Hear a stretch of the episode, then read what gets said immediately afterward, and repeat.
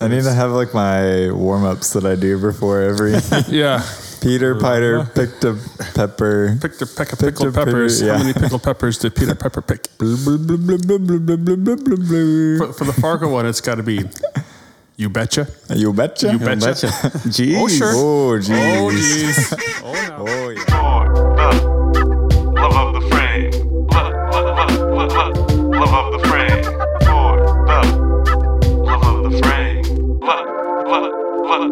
Love of the frame. Welcome to this week's episode of For the Love of the Frame. Uh, I'm Tim, and sitting here to my left is the man who is obsessed with True Coat and won't stop trying to sell me it as a treatment. Ian, It's only $400, Tim. it comes with the factory. It Yeah. comes in the factory. Uh, also joining us, who thankfully is not obsessed with True Coat, our friend Aaron. That's right. That was right. I was I am trying- not. that is a correct factual statement. I, I uh, for, for this week's episode, I, I did check with legal, and we, we do have to lead with a disclaimer that this podcast is a true story.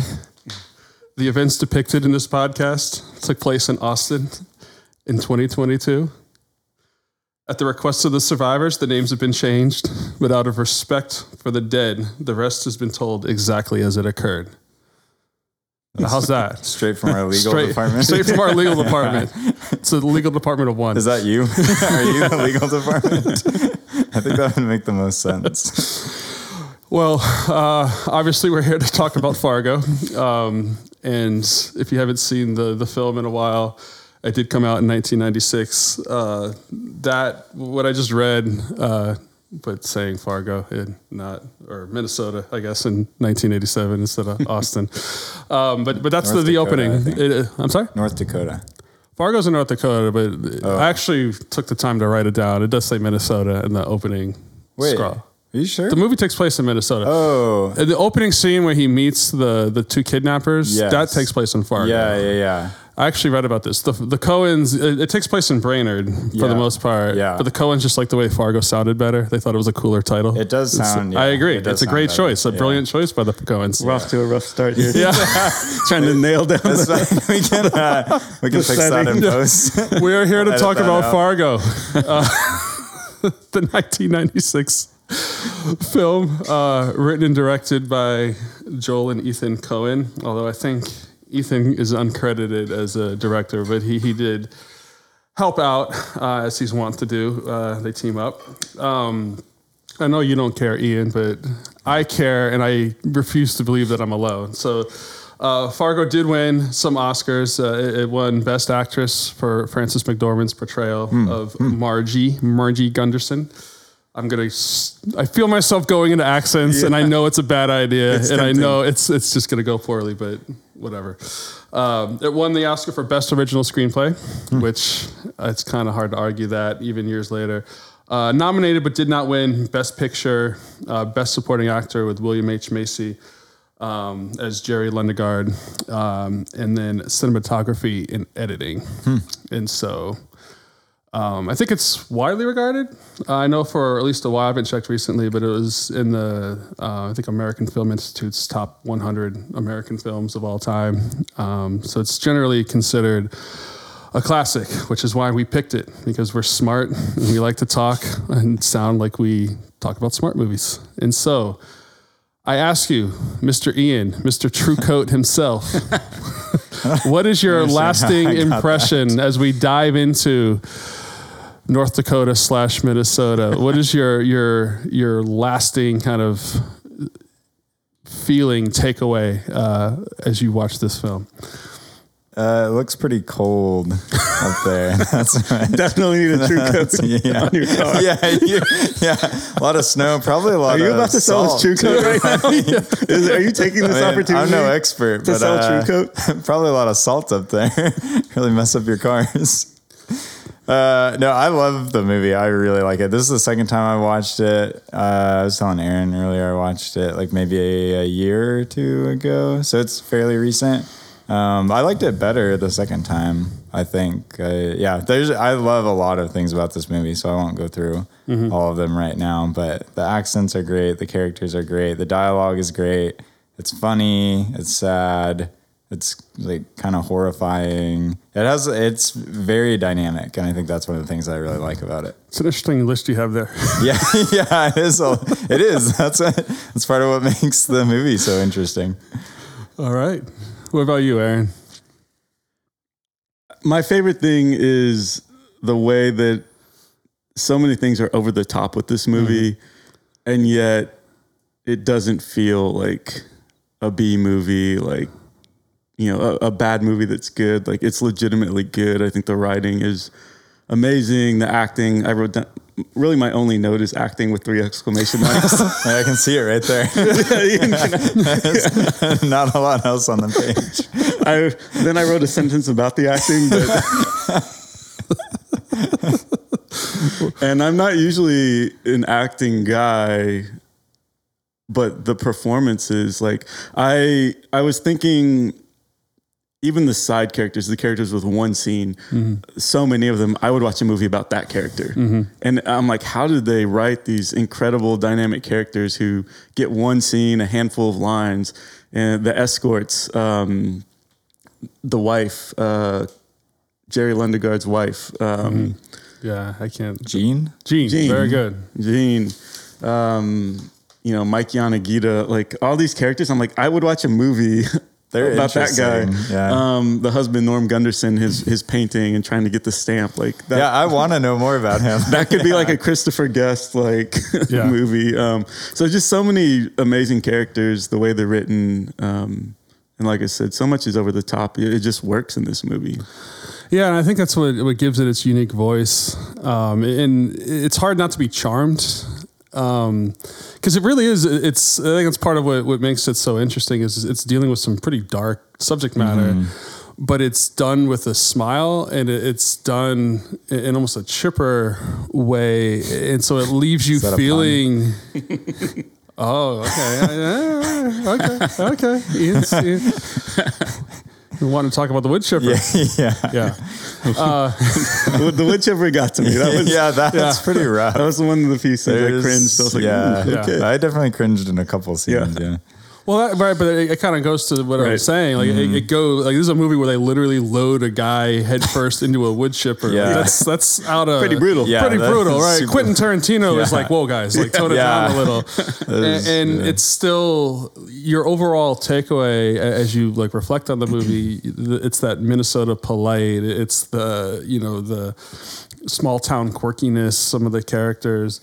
And I, I think that that's intentionally developed by the Coens. It- It's not a happenstance. It's part of, of the the overall flavor, but it's not just background. I think, in my opinion, it's actually a core part of, of the story it's trying to tell. And so, um, we're only a couple episodes into this podcast, but, but we have some themes emerging. We, we apparently are a uh, is it a, a Toni Collette uh, fan club Oh, yeah. uh, podcast, which I don't think we set out to be. Um, I definitely didn't. we know Ian. I did not set out to. we, we know. I didn't even know who she was at the beginning of this podcast. Yeah. One of these days you'll watch Sixth Sense that'll blow your mind. It'll Yeah, maybe. Um, but uh, I think another one is is our love of accents. I think we, we spend a lot of time. And did, did we mention Fargo? I, it, I, I- know it wasn't that many I episodes ago. I think I That's did, a but I'm really sad because it oversight. is my favorite. Yeah, I, I a high sense of shame. yeah. we should definitely be embarrassed about that's like we almost should just shut down the podcast. like yeah, that's yeah. such an oversight. Um, but I just wanted to put it back to you guys. Um, I just want to elaborate more. Uh, it's almost like the setting and, and, and the people and the accents almost function like a character. Uh, It's such a you know the, the vibe that it's set there. It, it's so saturated in, in the film and, and the way the characters move throughout it. So I was just curious to hear some thoughts of, of just maybe expounding on, on that. How you see the the setting and the accent and the background shaping the movie and, and actually almost acting like a like a character. Yeah, I was thinking first, just a second, um, what you were saying before, Aaron, about how these have all these little characters that are really well drawn but don't have big pieces. I think that's one of my favorite parts of the movie. There's, a, I'll probably say that a lot because I have a lot of favorite parts, but uh, I really like movies that just drop you right in the middle of something and they don't really explain all of it all at once they just they put you right in the middle of it and then they just play it out and you kind of pick up pieces as it goes And uh, yeah, I feel like they do that really, really well. So I was kind of thinking about that while you were saying that. But um, yeah, one of the things, I mean, one of the biggest things that I took away from this, I think, is just the dichotomy that you get between just like the normal small town and then it really is a gruesome movie. Like it's, yeah, you, you have like at the end you have Steve Buscemi's his leg just sticking out of the, wood dirty With the sock. socks still yeah, yeah. with the sock. I mean, yeah, it's it's pretty messed up. And there's there's a lot of that, and even like just Marge, she's like waddling around, you know, checking out the the homicides at like near the beginning when people have been shot, and and just the way that she's talking because she's she's kind of chatting with the police officer who comes with her, and they're just talking about normal stuff. And he like comes up and brings her coffee or whatever it is, and they're just chatting, and then they're like, "Oh, like what do you think here?" She's like, "Oh, you know, it looks like this guy, you know, looks Seemed like a nice fella." Yeah, Yeah, yeah. I was like, this looks like an offensive wound, got her right through the head, and and he just executed this guy over here. And it- so I think that was one of the biggest things. And so to your point, it kind of escalates the how gruesome it is whenever you see things that are so pure, like whenever you have Marge and Norm and you see the way that they interact and they're just completely normal at home, but then she goes out and does these kind of crazy things, like she shoots him at the end. And yeah, I think it escalates and it the contrast of the normal and then the horrifying that things get into and the way that Jerry, you know, derails more and more, but he's trying to act really polite and he has this persona that he's trying to keep up the whole time. And yeah, I, I mean, I think all of that adds and then I do think the the uh, it just it being cold and just this wasteland. I think that really it builds a lot of the atmosphere. I think that really does play into a, a lot of it too. Because besides the people, it does feel really cold. Like it feels like a very it's very stark. I mean, especially the first half an hour of the movie is extremely. Well, the first time I watched it, I was like, I got half an hour in, I'm like, I don't want to watch this movie. This is horrible. Everybody in this movie is horrible. Eh, But then Marge comes in and Norm, and you see them, and it kind of shifts a little bit. So yeah, I, I think it's a few different ways. But to me, I think the contrast is so one of the biggest ways that the setting plays into it. Aaron, do you uh, do you want to be the one to tell Ian, or, or should I? When he uh. says that Marge and Norm are, are, are normal at home, and maybe what it's like if you wake up at four in the morning for work, whether or not your spouse, it's normal for your spouse to insist on making you eggs. Ian, Yeah, I you're thought that probably was going to be just- hungry. I thought that was just standard procedure. I don't want to burst your bubble on, on what you know that that's like, but I, I don't know that Marge and You got to eat are- breakfast though. And you're just going to be sitting at an empty table, you just screaming into the void.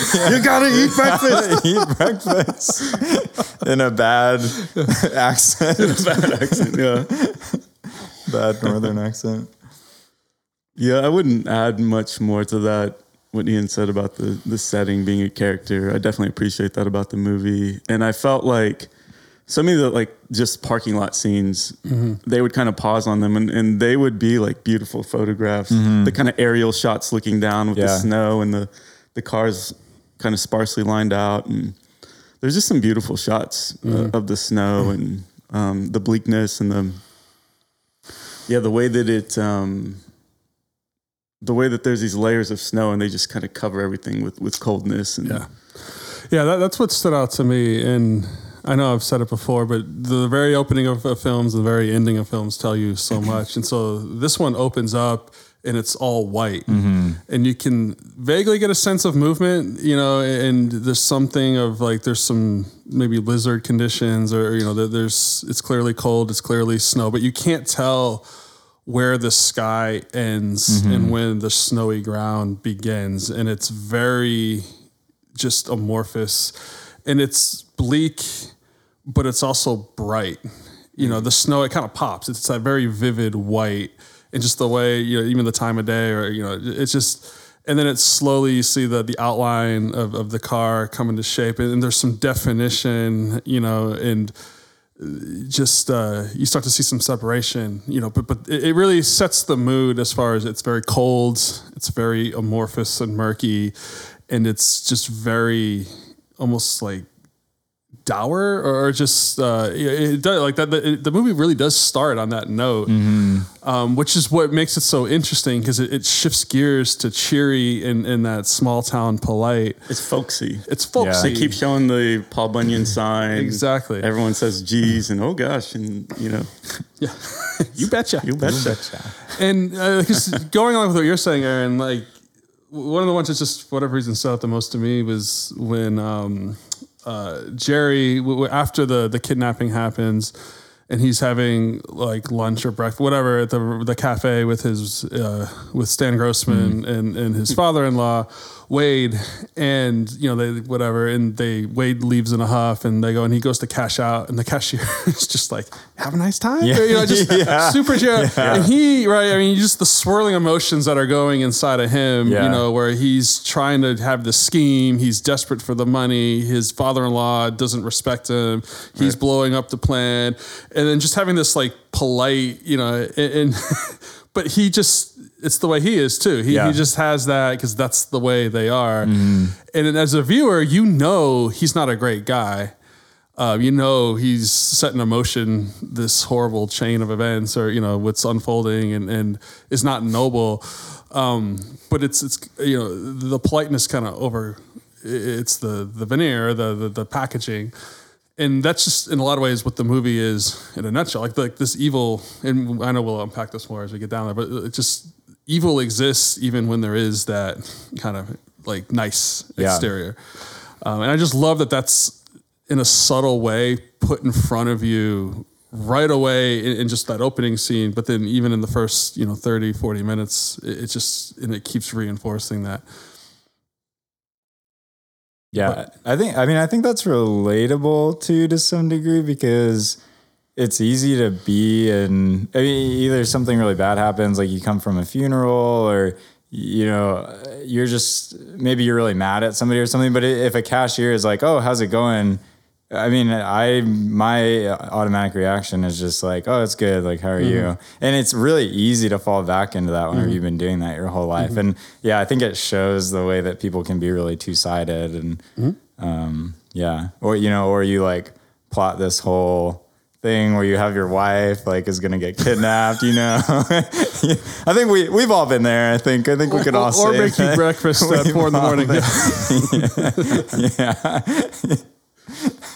So I, I wanted to take some time. I do think that in all the quirkiness and, and everything that we've been talking about, it is a very um, the characters drive this this film, and there are some very memorable characters. So I, I just wanted to maybe as a way of even structuring our thoughts as we dive into maybe breaking down the movie some, uh, just do some analysis of, of kind of who they are, what their motivation is, why they are the way they are. You know, just not just what they did. We all could we all watched the movie, but you know, just what what makes them tick, uh, and, and how the film builds that up. I do think they, they do a good job of grounding these characters, and so. For me, in by or whatever, I'm the one talking, so I get to say what I want to talk about first. Uh, but my favorite, and I think it does ground the movie, because because Marge is, is the obvious one in a lot of ways, but I really think uh, William H. Macy's Jerry Lundegaard um, and, and the choices the Coens made in, in writing that character, and then the choices William H. Macy made in, in portraying that really are the, the in a lot of ways the focal point of what this movie is about, in my opinion. And we can talk about that later. But um, just wanted to kick it to to you, Ian. Like, what as you think about Jerry Lundegaard, like like what? How did he find himself where he is? Why why is he the way he is? Yeah, I think that's interesting. I was I was thinking about that while I was watching the movie because part of it is they don't tell you what even happened. So, and I think that is important because I, I think part of the movie is just about what do you do whenever you're in these type of situations, whenever you, things are kind of falling apart. But it, I think for him, it, you don't really need to see exactly how he got there because the way that he acts in that situation tells you enough about his character that it's not a stretch to you know to see that he would be in that mm-hmm. position and i think that's that's a really good example of like show don't tell storytelling and i i really love that i really appreciate that a lot and um yeah so i think what, what was the actual question Just like expound on on who Jerry Lundegaard Jerry. is. Yeah. Like what like What I agree. Like you're him. saying show tell, and you appreciate show tell. Yeah. So I'm saying for for us unwashed masses, tell us yeah, what was shown to you. yeah. Well, I think he's obviously. I, I let me think. I would say he's just really insecure. I think mm-hmm. is where most of his actions come from. And so he's insecure with his father-in-law because, and, and I think this was interesting too, is that they don't even point out, or at least I didn't get it until about halfway through the movie or something, that even where he works, where he's like the senior sales, Sales, yeah. manager or whatever, his father-in-law owns that Yes. car dealership. So basically everything he has, and, and the only ways that he thinks up getting money are all through his father-in-law. And then you see their relationship, and obviously that Wade doesn't respect him at all. And you know that you can just see all the insecurities that he has, and like the way that he's trying to kind of control his family and do these things, and it's trying to control the whole situation around him. But it never works. No matter where he is or who he's talking to, things are always going out of control for him. But he never just admits that. And I think it is because he has this he has these really big insecurities. So he's trying to prove to himself that he can handle things, mm-hmm. but he really can't. And so that builds the insecurity. So it makes him push even more into things that he can't handle because he feels like, oh, if I just do this one thing, then I'll be able to fix it. And so yeah, I think the biggest thing is just he's really insecure in who he is and he doesn't feel like anybody takes him seriously and that's a lot of the motivation that he has um, yeah and i think he just doesn't feel a lot of control either and he wants to he wants to feel like he has control. Because there's multiple times in the movie where Wade he he goes back and forth with Wade where they're saying like no this is my show. Like the, you know I'm the one calling the shots here. And that's something that goes back and forth between them throughout the whole the whole Yeah, he's constantly reminded of his powerlessness Yeah. in relation to Wade, his, his mm-hmm. father-in-law. You know, like he wants to invest in this parking lot, and Wade has the money, but you know, you, you think like in a family relationship with an obscenely wealthy father-in-law, like he's going to pay it back. Like eh, you would almost expect your family to act like a bank. They keep saying, Right. "Hey, we're not a bank," and that's true. And if that was someone off the street, you, you would not reasonably expect someone to front that at a bank level without that security. Like it's right as a cold, distant business transaction, but it's family. Yeah. right.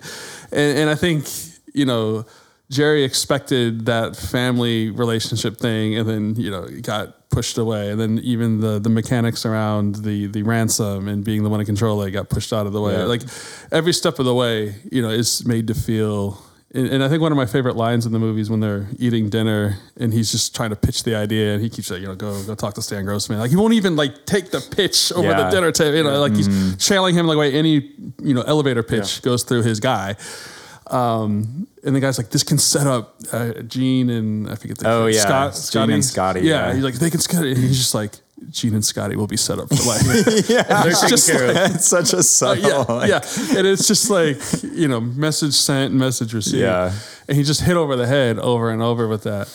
And I think it just those people are dangerous. Like people that get that feel really powerless and that are really insecure, and it's the people that tend to get pushed to the outside. I mean, it's not a hard thing to see. I think that happens in all pretty much anywhere. I mean, it happens in like high schools all the time where you have the you know the cool kids and then you have the kids who are kind of on the fringe and it's always like those kids that you got to watch out for a little bit more because it's like you don't know and even if they're not doing anything really bad, it's just I think insecurities fuel a lot of behavior that is just not.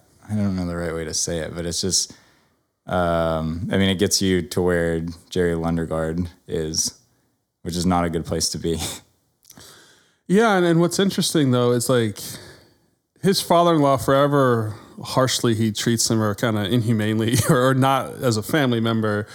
Um, he didn't put that insecurity in. No, his, yeah. right. Yeah, no, that's no, what's no. I think interesting. And as we maybe develop some of these other characters uh, throughout, but that evil kind of lies within. Um, and it maybe gets stoked by you know the actions of others and some circumstances, but you know what makes Jerry have those bad decisions or have those insecurities, it, it, it does originate like he what's he desiring? Like he wants to be an important man. He wants to be what Wade is basically. He wants to be a provider. He wants to be someone who's strong, who can push others around. Um, and so it's just it's it's interesting. Yeah. Yeah. What about you, Aaron? Did you see anything in uh, Jerry? N- nothing that I would add to that. I think that's that's who he is. Um, he's kind of pitiful. Mm-hmm. I would add, like he is powerless. He, but he's even his plays are they're pretty inept. Like mm-hmm. he wants to call off the kidnapping, he doesn't know how to get a hold Right. of the like. Yeah. like that's kind of important to be in. Like if you're Yeah. like uh, in a conspiracy with someone, you should at least probably know how to get in touch with them. And so he just has these little moments where it's like his his ineptness mm-hmm.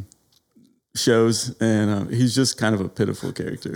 I love that. That reminds me, like the very early part of the movie when he first meets the kidnappers, and they're just arguing about him being late. Yeah. yeah. and he's like apologizing. Yeah. Oh gosh, And it's like here's a guy who's like hiring hitmen Right. to you know, it's like seedy underworld, Yeah. and he's being like offended and polite. Oh, I was told eight thirty, you know, Yeah. I, you know, and they're just.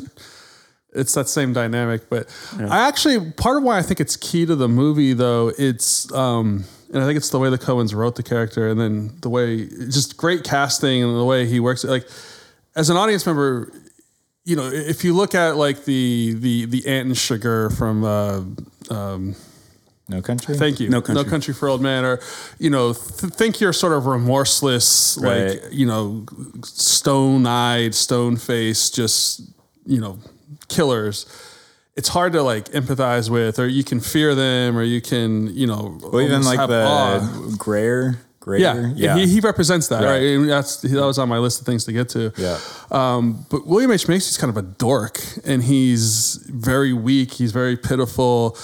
Um, but it shows that that banality of evil, or Mm-hmm. it shows like as the audience member, like I know guys like that. If I'm not that guy, Right. And we all are to and some we degree. all are. Yeah. He's an everyman. Yeah. And he's just a guy. He's married. He got a He's got a in-law who he doesn't like, and Mm-hmm. he's just trying to to make it. And it's not. He's not trying to blow up the world. He's not. You know, some James Bond villain, or you know, he just is a regular guy who made some bad decisions, and rather than own up to them, is just making trying to dig himself out. yeah. Right. And he's digging it deeper but it doesn't scan as like 10 out of 10 evil like what broke in the sky and i think that's a really key relationship or, or key depiction in the film and, and what ultimately the film's trying to say um, and so i just really appreciated it's just the way and the face that they put on it as sort of that, that central character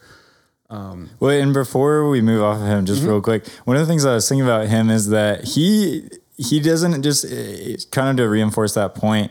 It's not that he hates his wife or anything. He just know. literally doesn't think about the fact that her being kidnapped by these like he doesn't even know who they are. He's just like, oh yeah, everything's gonna be fine. And then whenever um whenever Wade or, or his uh is the guy that's with, Wade all the time, is that Stan Grossman? Yeah. Yeah. Okay. Yeah. So whenever Stan says he's like, oh, and like, what about Scotty? He's like, whoa.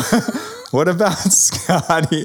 Like he literally is just so wrapped up in everything that he's doing. He did not even consider that his son, you know, is going to need to be taken care of while, Mm. you know, he thinks his mom is in, well, and it is, you know, apparently in mortal danger. Yeah. And, and just, and so there's that, but then also just like, I was trying to, while I was watching it, I was trying to like rack up the body count. And there's a lot of people that end up dying in this. yeah i was doing that in the drive over Yeah, it's it's like seven or eight or something like that. well it's the three at the beginning yeah, and then you have uh, Jean, yeah. and then you have Jean's father, Wade. Oh yeah, he. and then yeah, you have the uh, ticket taker, the Yeah. parking guy. yeah, And then you have Steve Buscemi. Uh, right? That's seven. yeah. I think, is that it? I think that might be That it. might be it. Yeah. Yeah. Yeah. So, anyways, it's a good amount of people, but and it's all just because of this guy who's not evil. He's just Yeah. But it all got set in motion. yeah, Yeah, he's inept. yeah, Because even the there's a time where Jerry's on the phone with uh, I think it's Gaear. And he's like, "Hey, we agreed to no rough stuff," and it's like he's the Gaear's the guy who ends up like shoving Carl in the in the wood chipper, and it's like you didn't think to like you're putting your wife in the hands of these guys. You doesn't even really know them, yeah. and it's just he just doesn't think these. He was things vouched out. for. He was vouched for.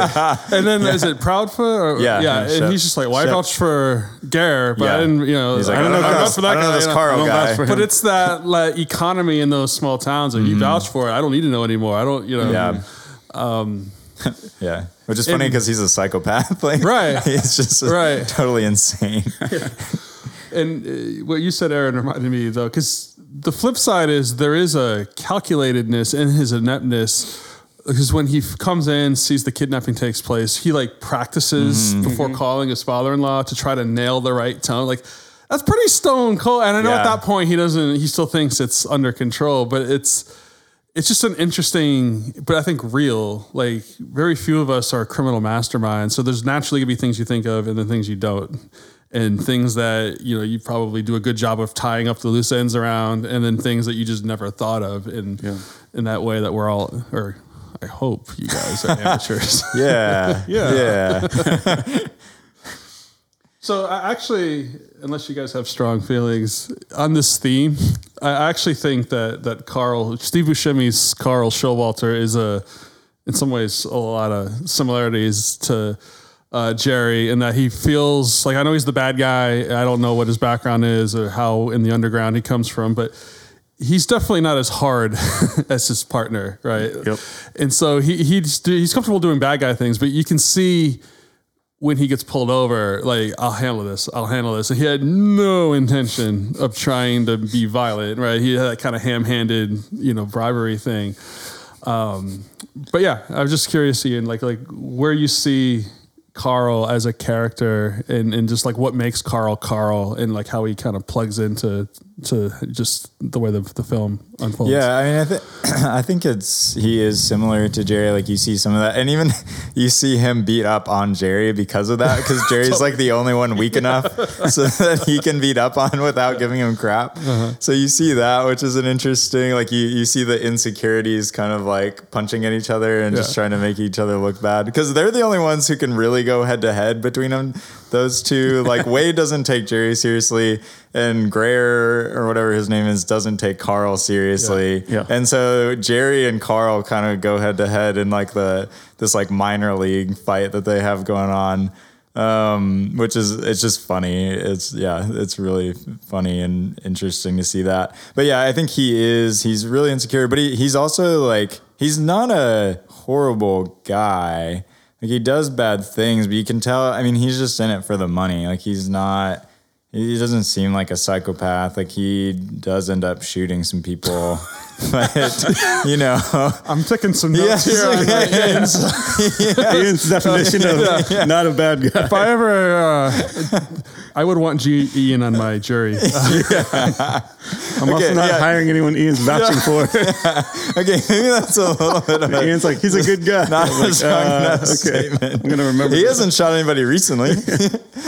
um, but you know, he's he's not a psychopath, I guess. Like compared to uh, Greer, me and my roommate were talking about this. Like they definitely have the, those two hitmen. They have very different motivations, and the way that they act towards what they're hired to do is very different. Um, yeah, so I'll pass it over to Aaron. Just to, I don't want to say too much, but. I don't know. I don't know if there's anything else to good say. points. Yeah, I know. I just have too much good stuff to say. I don't know. I don't know what to tell you. Yeah, I wouldn't say much more than that. He's yeah. then you can describe for us how he's funny looking. Yeah, how he looks. Elaborate. I do think it's kind of unfair for them to put William H Macy and Steve Buscemi in one movie. Like only one of those guys per movie, please. Um, no, they're both amazing. I was telling Ian before we, we, we went live that I, I read somewhere that the Coens wrote the role specifically with Steve Buscemi in mind and, and never intended it for anyone else, which made me enjoy all those lines of how he was described as funny looking and like funny Yeah. looking how just or Generally Generally, funny, funny. yeah. looking because Yeah. it's like that's the best description of Steve Buscemi like I could ever think of. It, it's just Yeah, I will say he had one of my favorite lines when uh, Gaear, I think it's when he shoots the cop, and Carl just, "Whoa, daddy!" I, wasn't, I wasn't ready for that. Uh, and so, uh, well, here you keep, or since we're we're trying to even it out a little. Bit. Yeah, divvy it out a little. the other one, Gaear or Gaear, Gaear? Gaear. We'll go Gaear. Um, like how, how is he like similar and, and and more importantly, like how is he different than uh, the the Carl character as far as the two bad guys? He he is that Anton Chigurh that you brought up earlier from No Country for Old Men. Um, just kind of evil incarnate, kind of like a shark. Just I I don't even know. At, at some point, you even question like, are they evil or are they just like Yeah. they're just a force. Like they're just a force of nature at some Yeah. point. It, it's kind of like a like I said, a shark, and um, because he's just he's always just kind of picking at food. He, it doesn't seem like he's really thinking. It just seems like he's like idling Yeah. until his next violent act. Uh, until something kind of sparks him enough to, you know, he's just like a machine just waiting to get flipped on. And it's like his only response is is just extreme violence and and um, so yeah, I, I think Carl, Steve Buscemi, uh, I, I think he has a heart. Like he wants to. I think it's maybe it's what you're trying to say. Like he wants money. I don't think he necessarily wants to hurt people. um, he shows he's willing to hurt people, but um, Gaear, it's like no conscience. Just someone's in his way, kill him. Um, yeah, pretty. It's Pretty almost like bleak. Garrett never intended on giving the the Jean back. Right, yeah. It's almost like yeah, Yeah. I'll, I'll do the job, but like you know, just very Yeah, Carl walks in and she's laying there dead. yeah. Jean's laying there dead, and he's like, "What happened?" And Gaear's just like, uh, "She was making noise or something." Yeah. And he's just watching TV, eating his frozen dinner. Like, Yeah. no, Well, even the first time, like when they do the home invasion, and she's in the you know runs through the the bath or the shower Yeah. curtain and gets conked, kind of runs around, conks out, goes down there, and he just picks up her. Like I, the first time I saw, it, I thought she was dead. Right. Yeah. you know, but it just his indifference to it. It just he's indifferent to Yep. anything human. He has Right. no human, and even in the cop car at the end Yep. when he's apprehended, complete deadpan, just Yep. no human emotions. yeah, Um, I think it- that's yeah. a really interesting interaction because I don't think he says anything the whole time. so. It's just Marge talking at him, and it's a really interesting. Yeah, and I, I think it's like it really is showing, not to get too interpretive, but almost two faces of evil. There, you know, there is just this pure, unaltered, mm-hmm. like just evil from the pit of hell kind of thing. Just your, which they're not just fictional characters, right? And anyone who's you know you read the news or you, you be around certain spaces, like some really ugly, messed up stuff exists in the world. That's just in a lot of the world's like uncomfortable with evil, um, but evil exists.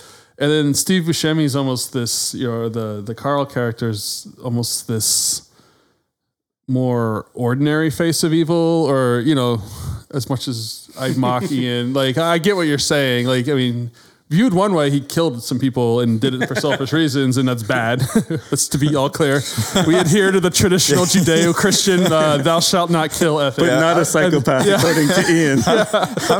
I'm not You get- saying you I get two condone murders. But I it. hear I'm he, just he- saying. he has a certain amount of concern. He, Yeah. he doesn't trying, you know, like Yeah. it really is about money and it spirals and he, you know, yeah, but like some of the things that I found amusing were like the way he completely lost his mind on the parking attendant over the four dollars. Yeah. like it's another guy he can push around. another guy he can push around and Yeah. just you there that uniform. You know, it's, he's, a, he's an airport ticket taking. Like Yeah. he is not trying to assert authority. The guy's doing it with a smile on his face, and he's just you know, like it's it's four dollars. He's about to in his mind he's about to get forty k if Right. not more. Mm-hmm. You know, He's haggling over 4. He's haggling over four dollars, but it shows that that same kind of brokenness of the heart that you know we see in Jerry. That we, you know, he doesn't like being considered small, or he doesn't like feeling a certain way. He just over four dollars completely unloads in that guy, which Gaear's not not going to do that. He's just you know he's either going to be not engaged or pay the four dollars and not give it another thought, or just shoot the guy yeah, his sleep. he's either you gonna know? shoot him or just Um, yeah.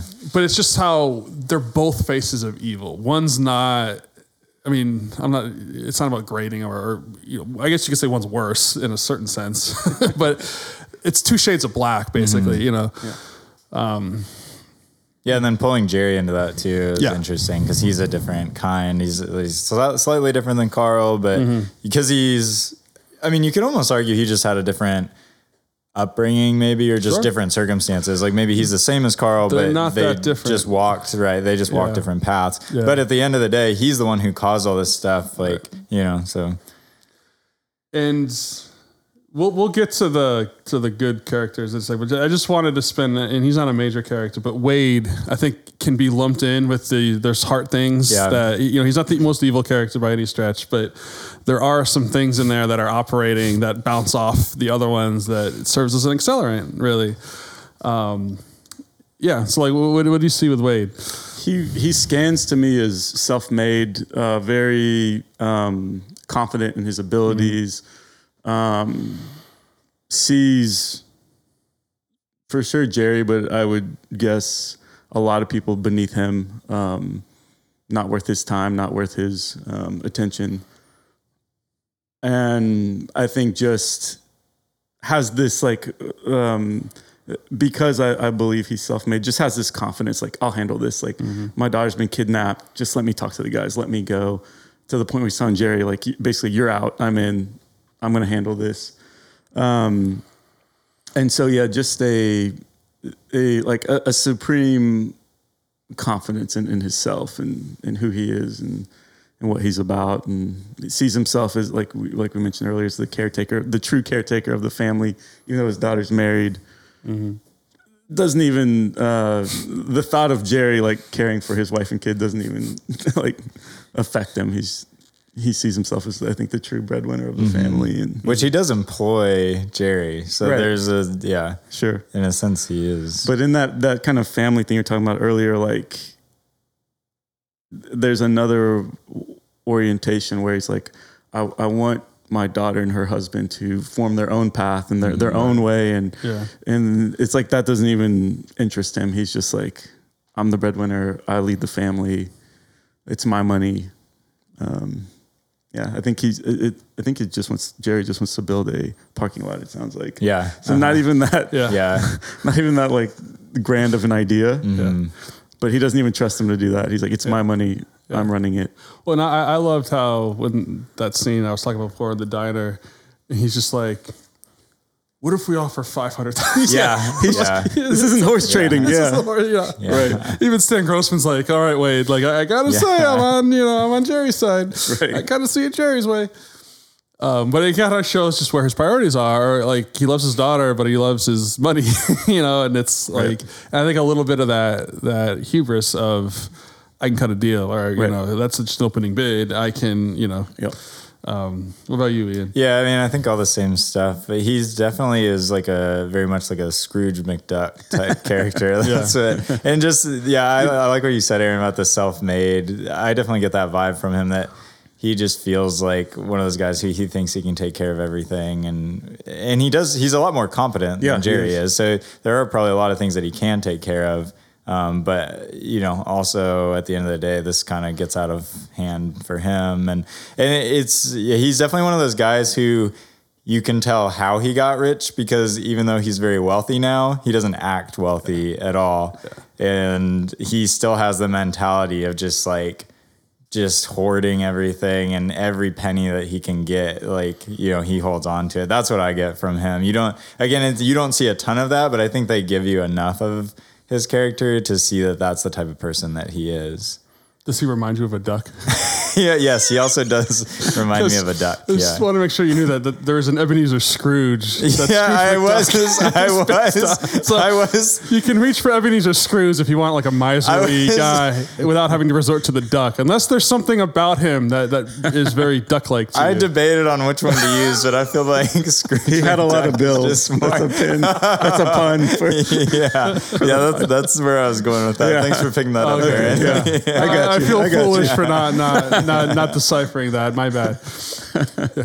Well, it's interesting, and like ultimately, his death, it, it's his pride. Right. Really, is exactly what leads him to his Yes. demise. Where he is coming in, he's going to bulldoze. He's right. Mm-hmm. Yeah, Steve Buscemi's clearly unhinged, right? He is Right. like, Yes. you know, you can tell he's Yeah. exasperated and he's got the, you know, he's not exactly this cool, rational Right. kidnapper who's trying to do a deal.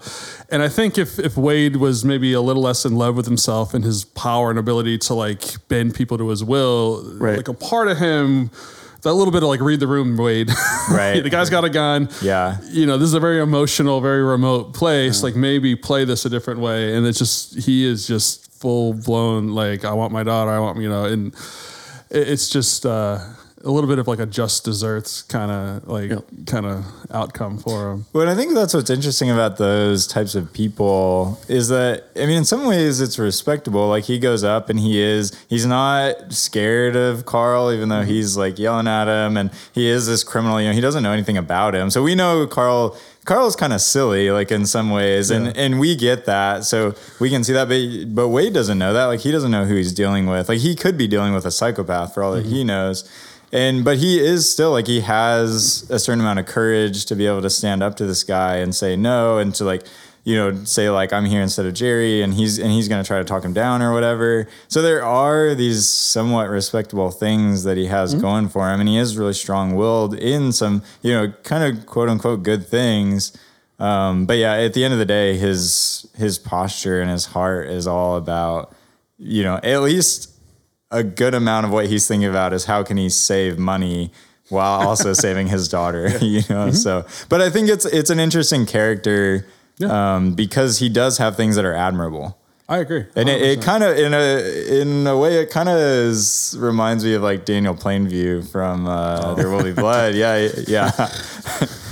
We need to do that at some point. That would be great. We have to do that when we're we're ready. yeah yeah, once It we work be, up yeah, yeah. We, we need to like get good at this first. Yeah. Yeah. Yeah, to do that justice. But he has kind of that same character of like you don't he's not a likable character, but you kind of respect certain things about him Mm-hmm. just because he is self-made. You know, that's that's the vibe that he puts off. Well, it also helps that that Jerry doesn't scream competent or deserving Right. of respect. Yeah. so there's a part of you that's like, kind of like, I disagree with what you're doing, like, but I get it. but it, yeah, yeah. You know, at least it's better than what Jerry's. doing. Wade probably should handle this one yeah, yeah, yeah. from exactly. Wade's perspective, not knowing that it's a setup. Yeah. Yeah. Oh sure. Oh, sure. Oh yeah, you betcha. Um, all right, let, us bring some sunshine. Uh, and so let's we can do it as a unit since I think they are a married couple in the movie. Margie's obviously the the dominant character, but I think the dynamic Margie and Norm have is an intentional counterpoint, uh, a ray of sunshine in an otherwise uh, blizzard and bleak uh, landscape. Um, and so what I'm even, I guess, using leading language, but l- let's just take a few minutes and just expound on like how do Margie and Norm sort of bring about some balance, or at least a contrast to, to the the darker elements we see in varying forms. Right? They're not all equally evil, but you know those depictions. Um, yeah, I'll leave it there. They definitely show a a contrast of like mutual respect, admiration. They're both for each other. Um, I think at the end of the movie, you know, Margie's just um, like solved this this major case that's kind of ravaged the their little region, and uh, she's like. She's celebrating him, um, his painting getting chosen as the three cent The three stamp you know, and she's like, it totally has like all the, you know, all I think all the rights in that moment to be like, hey, if someone should be celebrated in this relationship right now, it's me. I kind of did something major, you know, but she's celebrating him and she's like genuinely and appreciating him and. And he's glum, right? Yeah, right. She's lifted you know, up, my yeah. friend got the 29 cent stamp, you know, and she's like, oh, the three stamps important. Like, you know, and it, I think it is that, um, yeah, that message of, um, I think when you, when you see life is like, it's not just the highs that matter, you know, it's, it's all of life. It's all the moments of, um, that kind of like create a life together. I think that's kind of what they're celebrating at the end. It's like it's not just the major accomplishments, you know, it's the little things too. And um, the way he gets up at four in the morning and makes her breakfast, like Ian will do one day. Uh, Wait, I, that's what you were saying, oh, right? dang it. This is on the I internet. it is what I heard, that yeah. does that. Shoot. I just need to make sure I marry somebody who doesn't have to wake up at four in the morning for their job. Ian's first dating question was always, "Do you work at night or Also, do you like eggs? when are you work out?"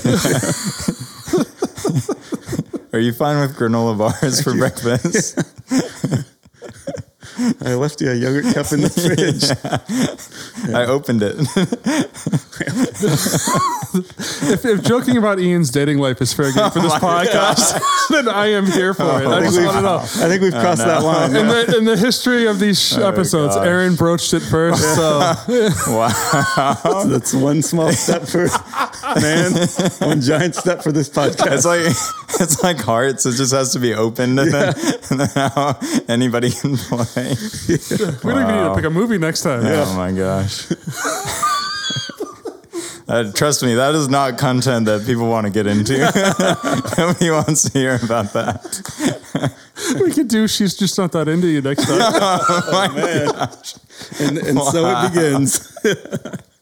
okay, I need to compose myself. I'll choose to look past that subtle. if we do the, Parker better not any edit sort of that out. movies like that, Yeah. Anyway, Aaron, that's Oh, beautiful. I affirm and agree with that. Uh, do we even need to hear from wow. Hey, I've got I've got some good insight on uh, married couples. Yes. Yeah. No. I'm Um, sorry. Proceed, Ian. No, I I mean all the stuff that Aaron said. I do like the idea of like all the small things really matter, and I do think that it it matters that you don't just see Marge like she doesn't live alone. You know, you don't see her like off doing her own thing. You do see her live this life with Norm, which is really simple and really yeah. It, it's that dichotomy again of like the the simplicity and like they're talking about his you know his paintings and like winning the stamp and all that and then she goes off and is like looking at you know people who just got shot or just got back from shooting somebody which is crazy traumatic things Right. and i and, and even like after she sees the two people get shot she asks the whenever they're about to get in the car she asked the the officer with her she's like oh do you think like the store's open? And he's like oh why? Do you think like do you think the owner's involved with this? And he's like no i just want to get, get Norm some some night crawlers crawlers. yeah and it's just like she can do this switching between this Yeah. all this crazy stuff that's happening but because she i think part of it is because she has norm as this base that she can fall back to it it, it grounds her and then so she can kind of go out and venture into this mm-hmm. Kind of weird stuff. And one of the things actually that was interesting to me is that part of the dichotomy and i think that the first half an hour feels it feels really dark to me. Like i i don't like it. And even the last part you see the the the people that saw the you know um, Carl dragging the police officer and they drive off and then they end up crashing and everything. Even you you don't know anything about them but the guy gets out his whoever the woman is like his wife or whatever mm-hmm. she's still alive and she's very much like she doesn't look dead at all she's conscious and mm. everything he just gets out and he runs and so like I, I didn't really realize that until a little bit later, but just subconsciously, you get this feeling of like everything is so cold. Like, even this random relationship, you don't know who they are, but they're driving in a car late at night. Like, they're obviously, you don't know each other. like, if they don't, that'd be pretty weird. But um, even that random relationship, so it's like not even evil. Like, I don't think those people were evil to any degree, but you see this like self preservation, um, something that Norm and Marge would never do and, and you get that's like pretty much the last picture that you get. So it's just it's all this dark stuff, but then you, you get this tiny little picture of like you can even have normal relationships where when it comes, you know, push comes to shove, you're not going to die for that person. You're not going to stand up for them. And and that's I think that just even more contrasts, you know, is just another thing that contrasts Marge and Norm's relationship and I yeah I the, everything about them I love I, I think it's great I could talk for a long time about how much I love her character Yeah. I, I think it's yeah Yeah, no, and I, uh, that's a real interesting point about the the car crash, which I agree with. I just I hadn't never thought of it that way, but you're right. I, I do think there is.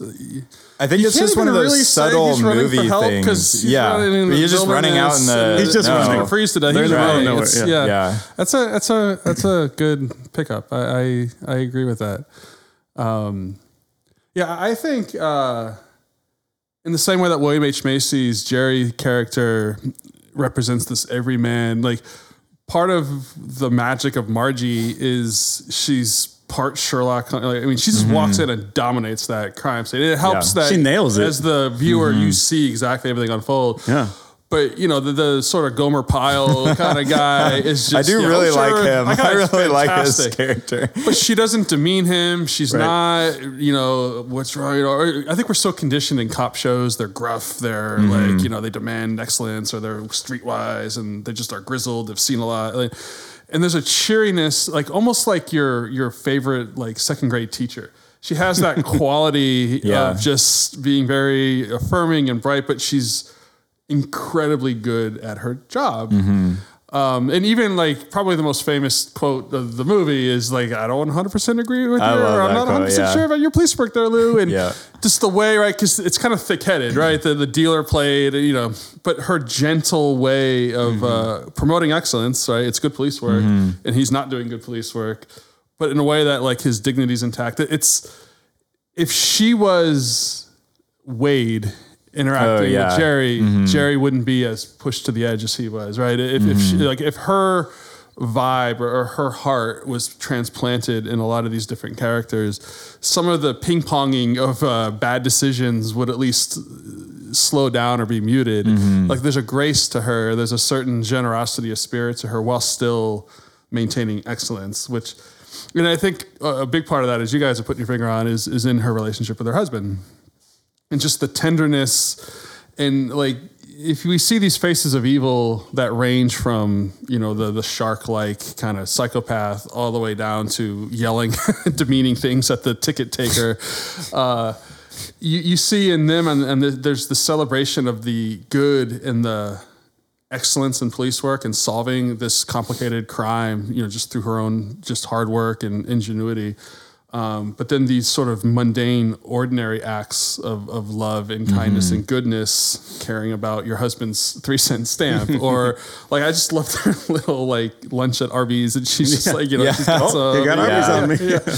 or just you know getting earthworms like having that Yeah. that wherewithal like in that place you know to, to switch gears and to think of him and it's she's not about herself um, and it's just a really neat because she's also an every woman she she Yeah. isn't this paragon of virtue that feels unattainable and there's an approachability to her that I think as the viewer, you just you like her and you're charmed, but you, you don't feel intimidated by her, or you don't. It doesn't feel unattainable. Yeah, that's actually what I, I was going to ask you guys. That I have a question written down here, and my question is: Do you think that she? Well, because to me, she doesn't come off as like a Mary Sue character. Like she doesn't come off as as unattainable. But do you think that that person exists or could exist? Because she doesn't come off that way. But at certain point, it's like, could somebody be that caring and gentle, but at the same time, you know, is like shooting a serial killer, right? My wife listens to this podcast, so yes, they do exist. This is why you're single, Ian. I know of at least one example. Is that as far as we're gonna go with that? Tim is Tim is doing a throat slashing motion to, to Ian right now. He's, I am not taking the hint. Uh, to answer your question seriously, like I, I do, it's a ninety-minute film, and Yeah. we see vignettes of Yeah. their. Do Margie and, and Norm bicker at times? Yes. Right. Right, Do yeah. they, you know, get cross at each other? Do they, at one point, has he slept on the couch? Whatever. Has he slept in and not made her eggs? Yeah. Yeah. Right, sure. So the, the, the, the snippets as presented in the movie, if that's the totality of her, no, that doesn't exist. Of course not. But I do think that graciousness and the, Mm-hmm. the orientation to not exert her power over other people, to not exert her intelligence over other people, to not make people feel. Like even the way it's good police work because she's she's in her voice, but when she questions Jerry, she Mm-hmm. has two interviews. And the first one, right, she has a very light touch, and then Mm-hmm. the second one has a, a, a more direct tone where she knows by this time he's, um, but she still doesn't come down like a, a you know a ton of bricks. She she still is is being human with him and. It's got to be a, a fine line if you're a cop investigating a triple homicide and you think this guy is not being straight with you to to still have a firmness but a gentleness. but I do think that's attainable, um, and I think it's consistent with our character. And I do think, uh, like all joking aside, I, I think there's a lot of people who who exist who who are like that. Um, but just the the flesh and blood three dimensional version of, of Margie, and not the you know, which I don't think the movie's trying to say she you know.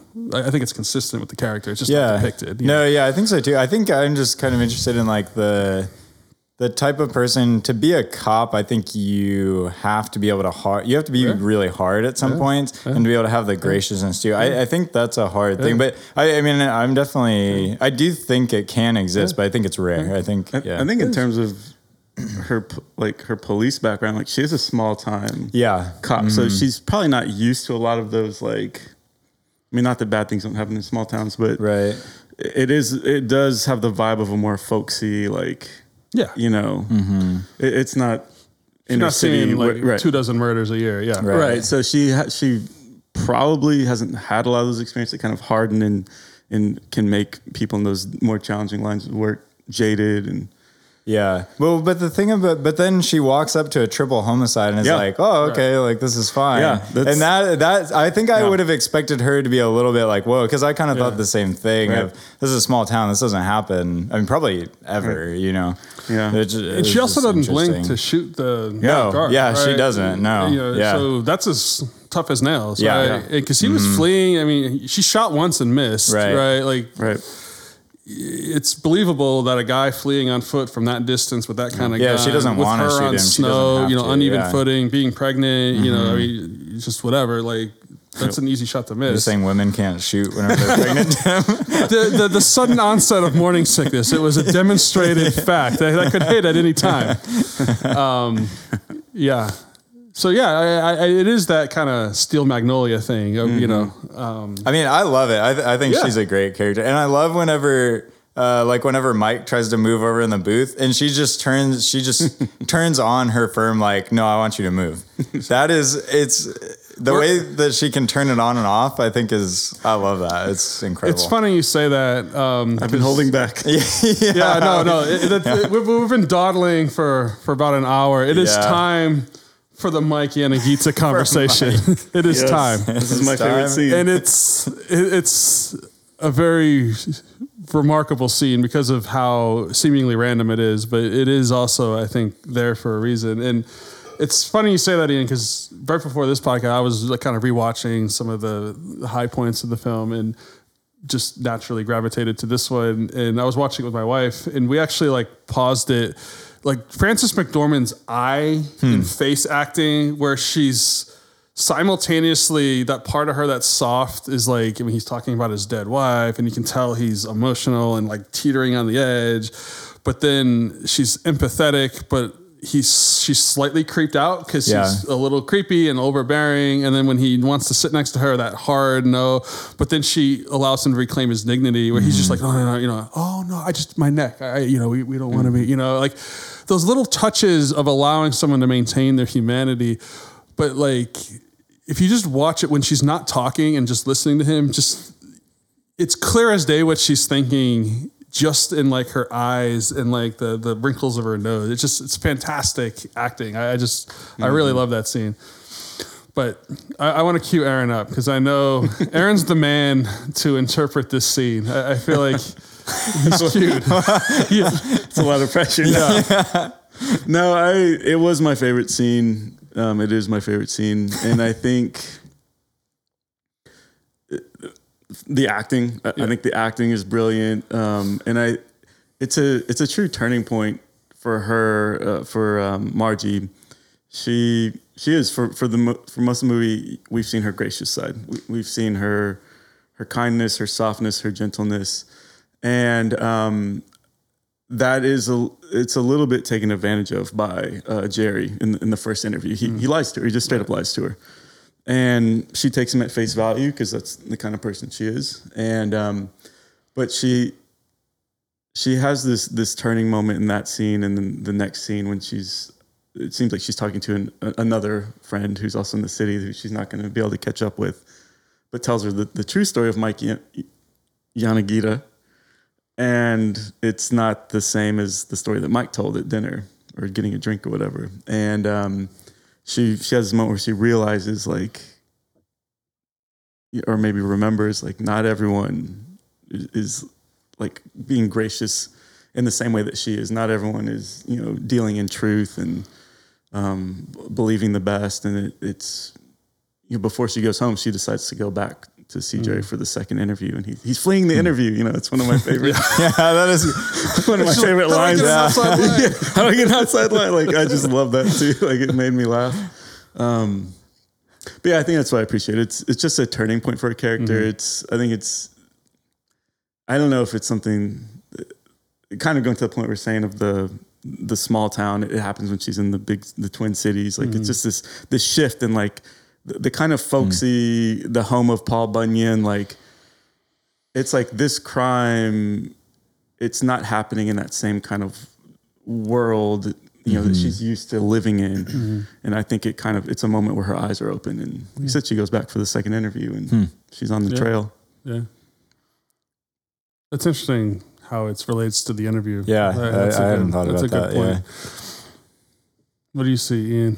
Um, I'm trying to think. Yeah, I th- I think it just shows you more of her character. I think it just flushes her out a little bit, and you see you see the caring, but then you also see her handle somebody who's a little bit unstable, and you see her kind of like just doing whatever she can. Like she is kind of caring, but then she's also like sipping on her diet coke. Diet Coke. She's kind of like looking around with her eyes, like, "Oh, this is getting weird." Like, and then you know, and then she just like rebuffs him really quickly and really firmly, but then you know, like you said, turns that around and lets him regain some of that dignity. And and even yeah, whenever she's talking to her friend, of just like, "Oh, that's a surprise." Like she doesn't even being a cop, she doesn't look at the world as everybody's you know everybody's lying everybody's phony like which i think to me is just it's i like characters like that when they're believable and she mm-hmm. comes off as really believable to me.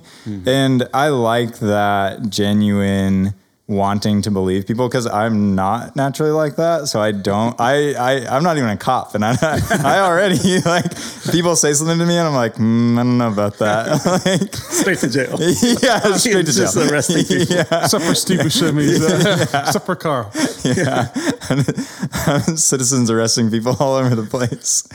Um, but yeah, but whenever it's done well, and it's kind of the same. I feel like this with people that I meet, where I don't meet a lot of people who are genuinely like that, and the people that I do meet really strike a chord with me who want to see good in other people. Hmm. And who will do that even to the point of being naive to some degree but it's so genuine that it I don't know. It, it it moves me. Like I really I think I just value that a lot because I see how that can be a really good thing and I'm not naturally like that. So to see that in a character portrayed so well where it's believable but it also has that small town folksy charm and it, but it's you know based in this reality of like yeah I, I don't know. All all the things that we've been saying i just i really really like that a lot. So i think the that whole scene i think just reinforces her character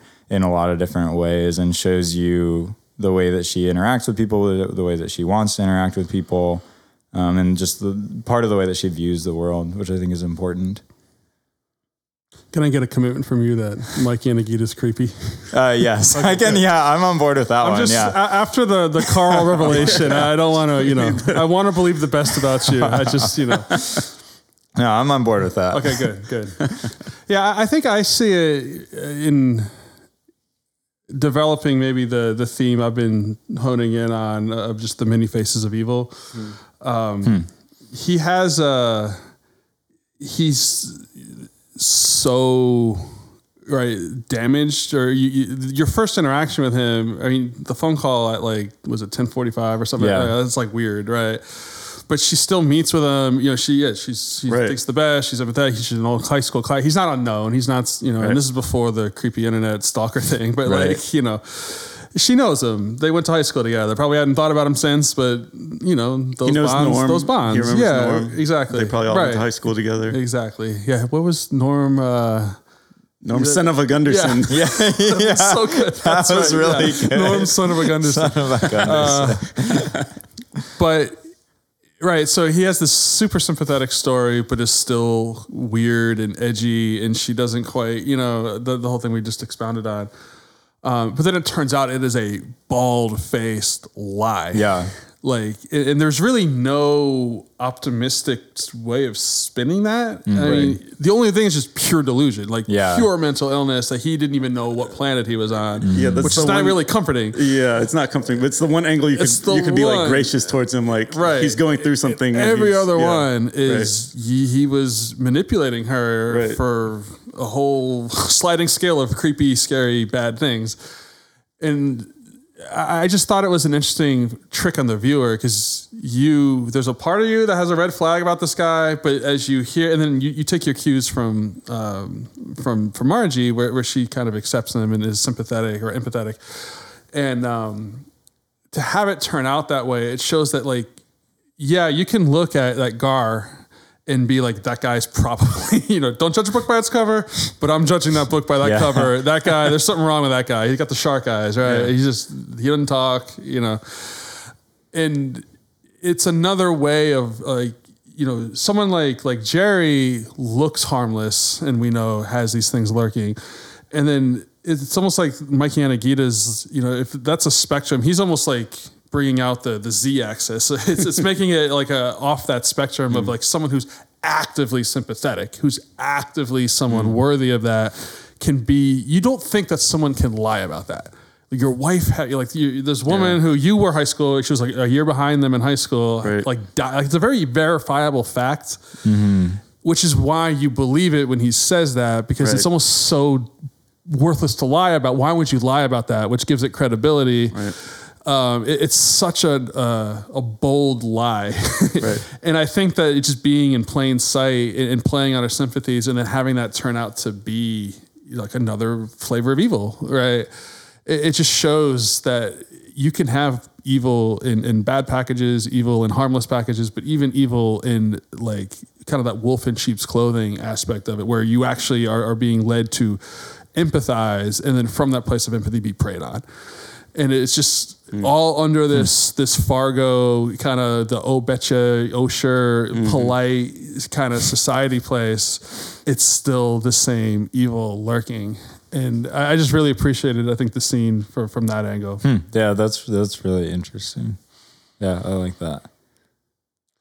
So, having kind of gone through the characters, I think we're the threads are starting to emerge. But let, us just spend a few minutes on on what we think the movie itself is saying. I, I know I just spent a lot of time kind of unpacking my my perspective um, before we sort of pull into maybe some gospel applications. But like, what what do you think that the movie's depicting or saying? Um, just as, as this the ill ill gotten plot kind of careens out of control. You should go first, Aaron. I'm still trying to collect my thoughts. Yeah, I think um, what you were saying, Tim, like that's what I got out of it was the way that, in the same way that, that snow can can blanket a landscape, um, the kind of niceties, the the way that we're kind of like socialized to be uh, can cover a lot of darkness and, and, and evil and um, you're in yeah, in some ways you're almost um, it, cause, because it's socialization. You're kind of pressured to, to I think see people certain ways and believe certain things about people. And and there's, I mean, that's kind of where this word psychopath comes from, right? It's someone who just sociopath, like they're they're willing to recognize those things and actually like abuse them and manipulate them and and use the ways that. Um, We've all kind of agreed to, you Even know, Ian. even Ian, Most of the time. yeah, to um, you know not not go below the the surface of this this layer of snow. Um, just people who know that and take advantage of that. yeah. Yeah, and I think too, just uh, agreeing with that, and then like the next step of that, I think, and and I think they're trying, kind of trying to say this is the way you fight that. Like you can be a police officer, and you can, you know, you can be out there like actively fighting against some this sort of darkness, but it really the way that Marge fights against it, I think, is just by her and Norm being like, I don't know the because I don't want to just say like decent, but they're just being uh, normal or they uh, they have good hearts mm-hmm. and they're content with that. Like he's content just painting his pictures of ducks, you know? But there's something profoundly good about mm. that. And I think it affects Marge. And, you know, it's just the whole package of them together that I think even if she wasn't a police officer, she's still, and, and both of them, I think, are doing real good in the world. And, and it's not because they're doing something huge, it's just because they're loving people and they're caring about people. And and so I think it's this idea that there are bad things. They come in a lot of different ways, and really they come from everywhere, right? Because Jerry should have the same relationship, you know, quote unquote, should have the same relationship that Norm and Marge have, right? Like Jean and Jerry, they're just they have a kid, they, you know, they're a suburban family. Like there's not really any reason why they shouldn't. It's just that the heart postures are different and the things that he prioritizes are different. And so I think it's just again drawing that dichotomy of like there is evil everywhere and it can come from all these different packages and can look like all these different things. But the way that you fight against that sometimes is direct, but I think it can just be this really simple way of just living your life and caring about people. Even the people, you know, that are in your family that are like really close to you, even simply doing that sets you up to care about the people that are you know a little bit more that aren't as closely attached to you and that has its own ripple effects. Um, so I, I think to me a lot of it was just the the simpleness of being that like folksy small town. I think yeah it really it doesn't look down on that at all. I think it really actually praises that and looks at that as the answer and i think you know, jumping ahead a little bit from a Christian perspective, that's not quite all the way there, but I think it encapsulates a lot of Christian ideals of we're not here to save the world. We're just, you know, trying to love people and we're just trying to do our part. And so I think if you're looking at it purely from a secular perspective, it it does kind of uh, it doesn't quite get anywhere because you, there's all these holes that you can punch it of like, well, you know, what if they did all these things, but let's say, you know, their kid, you know, they have a kid and, or they miscarriage or whatever. There's like all these things, bad things that could happen to them. And we don't really necessarily see any bad things happen to them. Um, but you can, you can poke all these like philosophical holes and like just be good for the sake of good. But if you add this, you know, God's going to take care of things. He is eventually going to, uh, take vengeance on and and bring into judgment all of that evil that we don't have to worry about that then to me at least being who marge and norm are that is enough then at that point because you don't have to you know you do your job. If you're a cop you do that. But you know but wherever you are you just do your thing and that is enough because we don't have to be the ones that are you know going to bring into judgment all those evil things and all the different packages mm-hmm. So that's kind of my it, i think just yeah like playing off of what you said Do you think it's an optimistic or a pessimistic movie?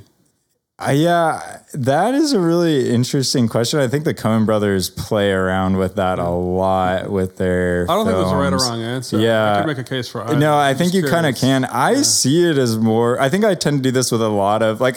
I almost even see um, Blood Meridian. I don't know if you guys the quarterback. I kind of see that as an optimistic book. Oh, wow. But not not necessarily like purely optimistic. But I think it has some optimistic tones in it. which Whoa, think- daddy. Yeah, I think a lot of people would not, which is funny because I'm not an optimistic person, but um, I, I kind of look at this as an optimistic movie because I think it says that no matter no matter what else is going on, you always have the chance to fight against evil.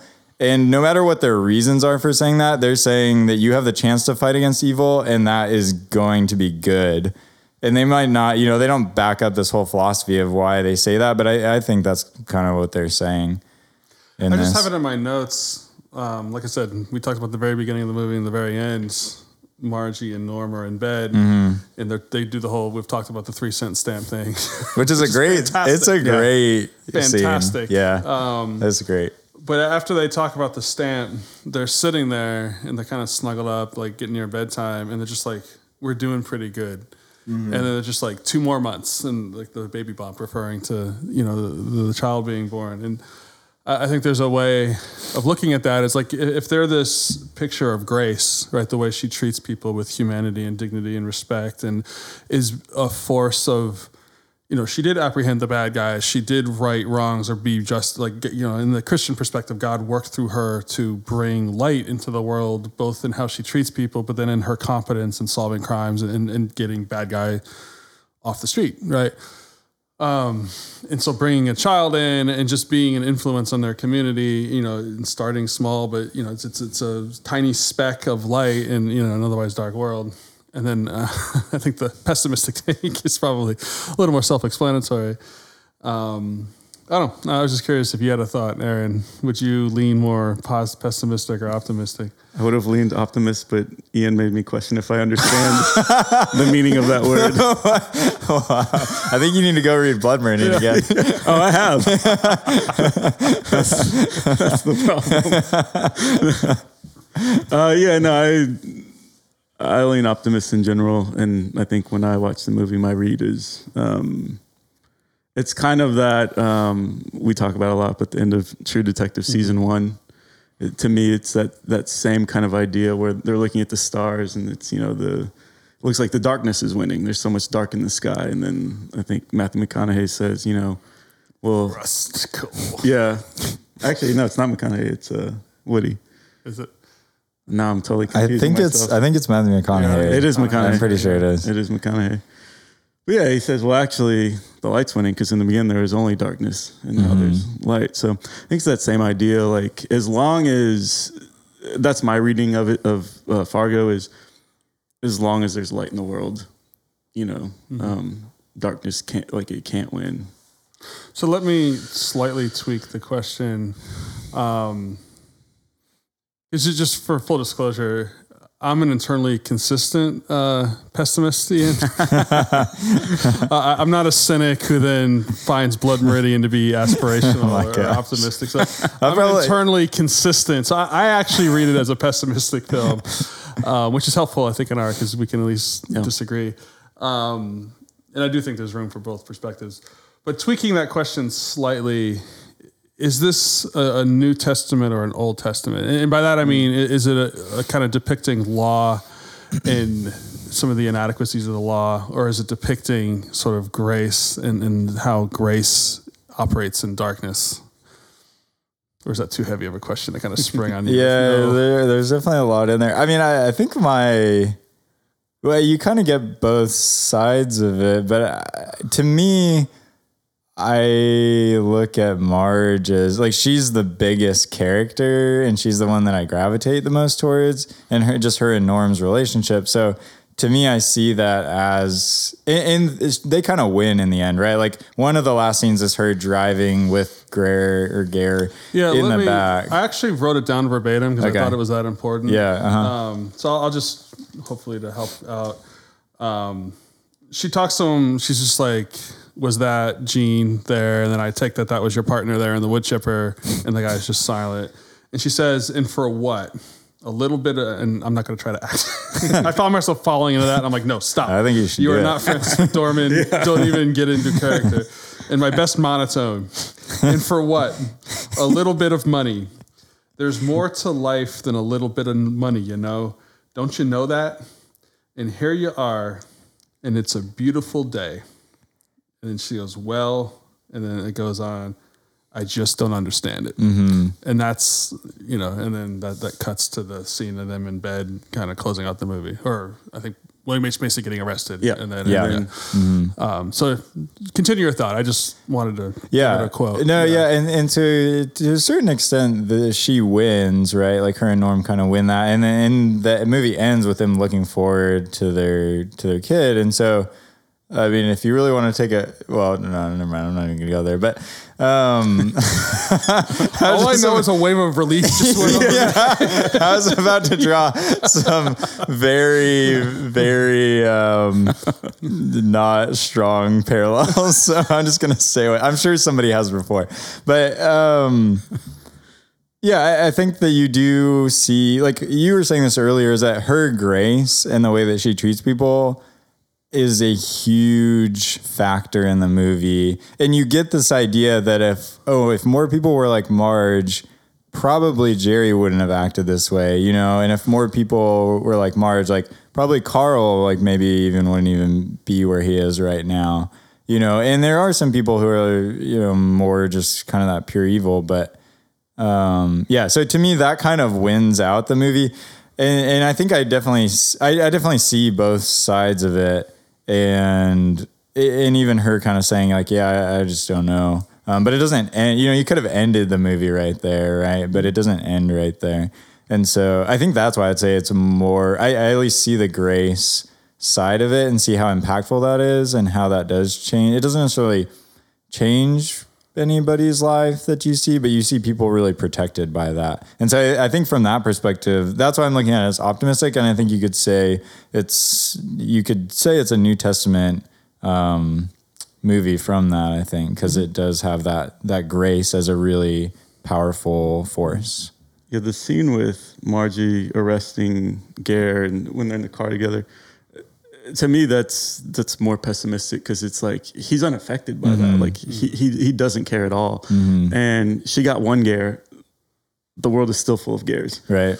and and will continue to be. And I think sometimes there's this belief that like humanity is becoming like more moral, more pure, but I don't I don't know if it's necessarily like a provable assumption that like humanity is just on its own on a trajectory to like like widespread moral good. And I think like that's kind of like what you were saying with it's almost like that Ecclesiastes mindset of like you look around the world, it's like bad stuff happens to good people mm-hmm. all the time.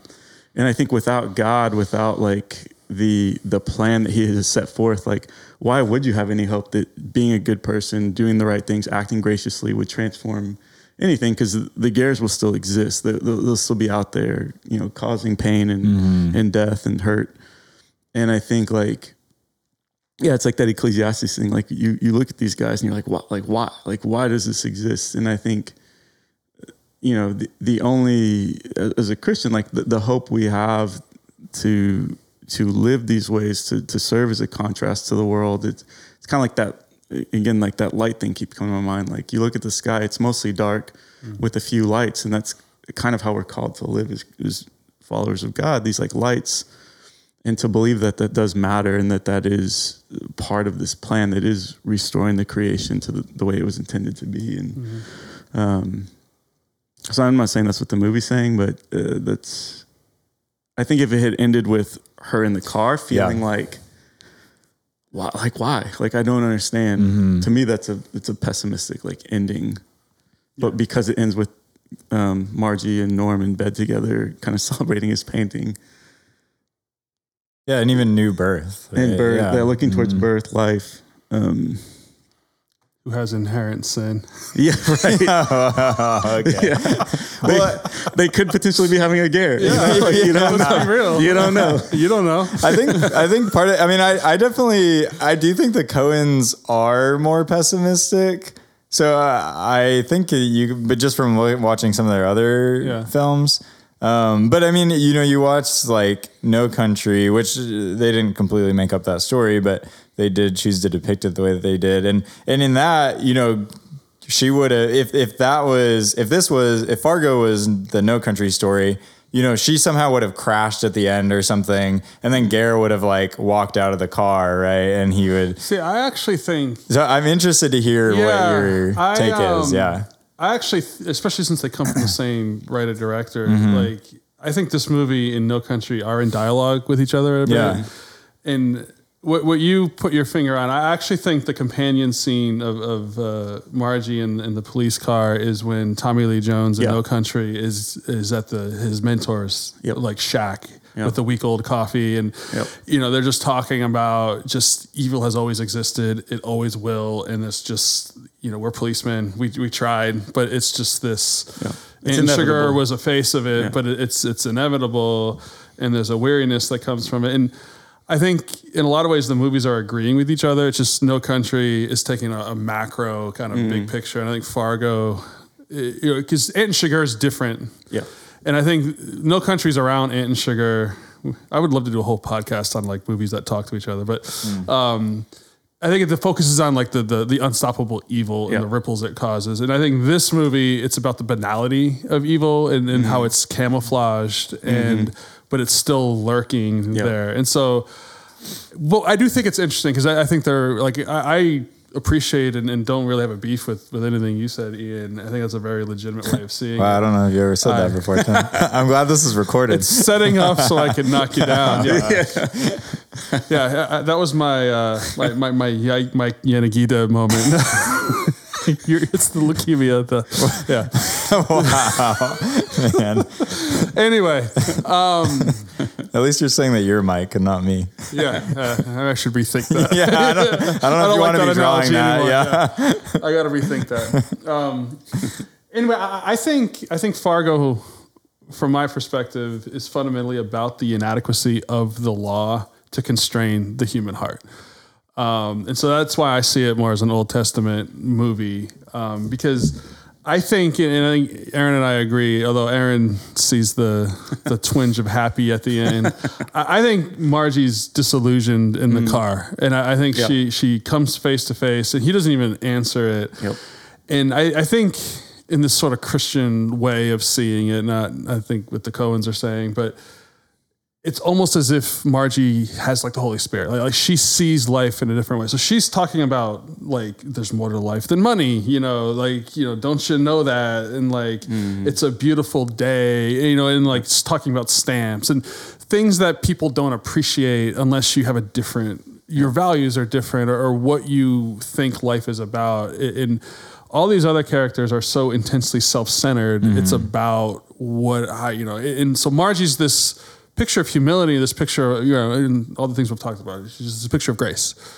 Um, but the law, right? And and we know in the Old Testament, and it it, it shows us our inadequacy, right? It- but the law doesn't constrain the human heart. So like the, the the things that made Carl the way he was, that made Jerry the way he was, that made Wade, those were cracks in their heart. And circumstances put pressure on them, and, and so the pressure caused the cracks to turn into chasms, and, and all kinds of bad things happened. But those cracks were there and the law illuminates it, but the law doesn't offer a solution and offer hope. And, and there's no way of, of mending that crack. And there's no way of, you know, so the law has a purpose and it's to show that. And, and it, to the extent that you want to be good, you, you can't, you can feel the inadequacy of it.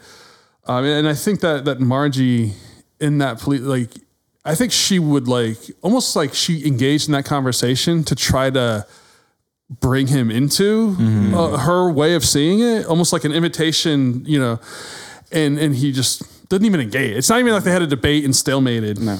Like he and because pure evil just has no interest in the things of God in the things you know like apart from well, grace is unmerited favor, right, in our Christian definition. And so, like, there's this God initiated, like, you don't reason your way there. You don't listen to Margie and all her charm and all her likability in the police car win you over.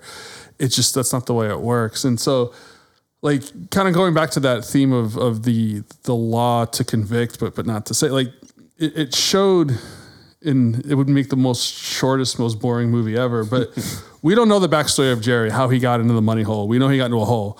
But from the very beginning, he's faced with I can, whatever shady thing I did to lose that money, I can repent and I can own up to the consequences. I can face them and I can move on, whether it was jail or whether it was disapproval, whatever it mm-hmm. was, face up to it. Like you did the deed, the law's convicting you, own up to it and just it stops there. You pay your penance, whatever that may be, and you pick up the shambles and you move on. But he won't repent. and he goes and it's like, I got a scheme. And, and every time he, and, and not just him, but all these characters, right? Wade and, and Jerry, Carl, like every time they have a chance to turn towards good or towards, toward like something that shows that that they're not just about themselves Yeah. um, they can't do it. Uh, it's just it's like they they can't. It's just they're they're bent, they're broken. And so I just feel like the, the movie is just showing in many different ways, in many different faces, in many different scenarios, from super, super off the chain evil and hard, all the way down to mundane, ordinary evil, and everywhere in between. But the law can't save, and the law can't constrain that because Jerry knew kidnapping's bad. Jerry knew, for as naive as he may have been, the idea of contracting with two unknown kind of sleazy guys, like that's bad. He knew he was doing all these things against the law, but the law didn't wasn't enough to say Jerry get a grip, turn towards the right thing. All it was was something to plow through. And so I think the law, to a certain extent, if it appeals to our self interest, can curb our, our baser instincts, but it can't make us good. And none of those characters found any kind of redemption through the law, which is why I think it's primarily in Old Testament. And I think Margie's disillusion, I think Margie sees that. Mm-hmm. And so I'm glad she has, because her little pot of, of light with, with, with Norm is unaffected. And I'm glad. I, I, I don't want it to be an all sad ending. you know, and like, I'm sure they'll be great parents. Like I, I see that, that whiff of, of nice or, or hope, but I also feel like she at least confronted with the limits of like what a policeman can do. A mm-hmm. policeman can't make a bad guy good. Right. And mm-hmm. I think she, and I don't know that she thought that earlier in the movie. I don't, I don't see Right. evidence of that. But I think she definitely came face to face with that in that mm-hmm. scene. Yeah, that's my uh, pitch. Yeah, no, and that makes sense. I think I do still see some hope there because I don't think it, it doesn't like break her or anything. I think she does. I agree. Yeah, like she does see that, and it she doesn't understand it, and I think it it does something to her. Mm-hmm. But it doesn't break Tommy Lee Jones either in, in Right. the country. And he, Yeah. he keeps, I mean, I know he's like retiring or whatever, but like mm-hmm. you just, the world still needs policemen. Right. You know, I think it, it right sizes the expectations, mm-hmm. you know. Um, but yeah. Yeah, there's a, yeah, there's a lot of. We could definitely talk about that Yeah. for a long time. So I guess it's, uh, are we at rating time? I, I, Guess so. I propose we give it, we rate on a wood chipper scale. I was I was trying to think of something that I hadn't thought. That's pretty good though. Is more wood chippers better or worse? Depends what perspective you take. We'll take Gary's perspective on this. More wood chipper is definitely better. oh man. Uh, I think I would give this five full wood chippers. Okay. I the more I mean, I've only seen it twice. I really liked it both times for all the reasons that we talked about today. And talking about it just makes me like it even more.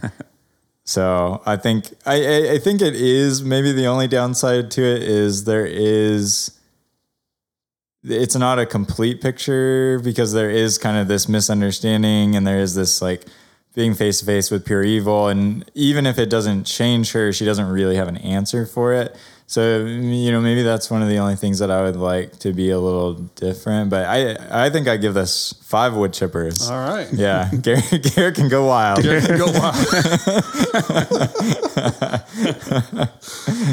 well, what's your non-rating rating, Aaron? Yeah, I am going to give this one a rating. I, I will also go five wood chippers. Um, I enjoyed it that much, and I think it's um, acting three exclamation marks. Yeah, Frances McDormand. Um, I mean, she's amazing. Yeah. she is amazing in this, so good and so is everyone else. Like this, everyone nailed it in this movie, and um, yeah, five. Gary now has ten wood chippers, Yeah. so watch out. I think Yeah. too. Before I just want to say this really quick is like I mentioned at the beginning, just the the string of things that I liked about it. it this this movie really does make me. It makes me feel like hopeless and sad. It's like brutal, so it makes you like cringe at certain parts. Yeah. like it, genuinely it's pretty scary at certain places but then it's so funny like genuinely i was laughing at it and then just marge is one of the most lovable characters and it has this warm and comforting feeling. And to do all of those things really well I, I felt all of those. And i think normally if a movie does one or two of those things well that makes it a really good movie. And to do all of those and even more really well i think that's yeah that's another reason why five wood chippers Well, and it's 26 years old. Yeah. And doesn't feel that dated. No, not at I all. mean, some of the feel cell phone dated. Mm-hmm. stuff, maybe, but like it, it does not feel No. dated. And that also, I think, is a mark of a movie that's saying something. Mm-hmm. And, and, you know, The uh, the Mr. Morris scene, like towards the end, the guy who's like, oh i love that scene it's so good that's the one I was trying to think of earlier. That yes, was my other. that favorite is a great i But love thought of it that because it's a lot of those things you're saying. It's like he's describing like something horrible. yeah But he's just like, "Yep, Mrs. Mohra told me to call this in," and so that's what I'm doing. Yeah, it's he's like like- so. end of story End of story. he just says end of story it was like 'cause when I was watching before, I was watching that scene and laughing. And one of my sons was just like, What's funny? And I was like, It's not a just one day. Just give me give me like 10 or 15, you know, you'll, you'll one day. Um, I have very few rules, uh, absolute rules in my life, but one of them wow is when Tom Hanks says a movie is a perfect movie, you give it five wood chippers. And Tom Hanks says Fargo is a perfect movie. Um, and yeah, I, I don't really have anything to expound upon other than I agree with what Ian said. And it's definitely upper, maybe top two or three Coen movies. Like, and we keep talking about Yeah. that. I do love uh, uh, No Country for Old Men. Um, and we can get into that later. But um, I know we probably just killed somebody's recommendation, but it's recommendation time. oh yeah okay wait so i said i had two Yeah, go earlier ahead, Ian. Bragging Uh, about your two yeah, okay, okay. I'm back. I got them. uh, I was gonna say Uncut Gems because it did Hmm. make me think of Uncut Gems. Just especially the first half an hour of you just watching Jerry make bad decisions, just dig himself into the hole more and more. Yeah, I could see And-. But it does that. I think it. It's like it takes that Jerry character and it's just the whole movie and it's what happens to him if he just runs Well, amok. if Fargo was set in New York City and not Minnesota, Yeah, that's You get Uncut yeah, Gems. Exactly. Yeah. Yeah. So if you liked that aspect of it, which I will say, I like Uncut Gems. I don't know that I would watch a whole movie about Jerry, but um, yeah, I really like Uncut Gems. So I would say that. And then I also I was thinking something with the same type of humor, and I was thinking In Bruges. I think is a good. It has that same where it it deals with really serious issues, and there's there's serious things happening, but the type of humor is still that very dry, Yeah. like very yeah, just kind of this very British like um yeah, just witty humor and and not like yeah, it's it's in very subtle ways. And so I think if you like how if you like the type of humor in Fargo, I think you would like in Bruges. The it has the same type of humor. I knew you were going to So- say in Bruges. Did you? I, I thought of that too, and I was like, "But Ian's going to." say it. I did just watch it not that long ago. That's. I think you were talking about. That's Yeah. why I knew it would be fresh on your mind. Mhm. Um, yeah, those are actually pretty good. I'm impressed. Um,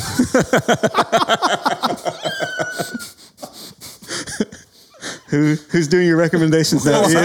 not not bad for a guy who thinks blood meridian I is just- uplifting. I just drank some water. I almost did a spit take all over Aaron. Who did you pay? Those are a little too good. Um, no, I've got. I came up with two. Um, for similar reasons with In Bruges, I think like Snatch. It, it's got that. oh yeah. It's got that same kind of like dark humor. Um, yeah, the, a little bit like.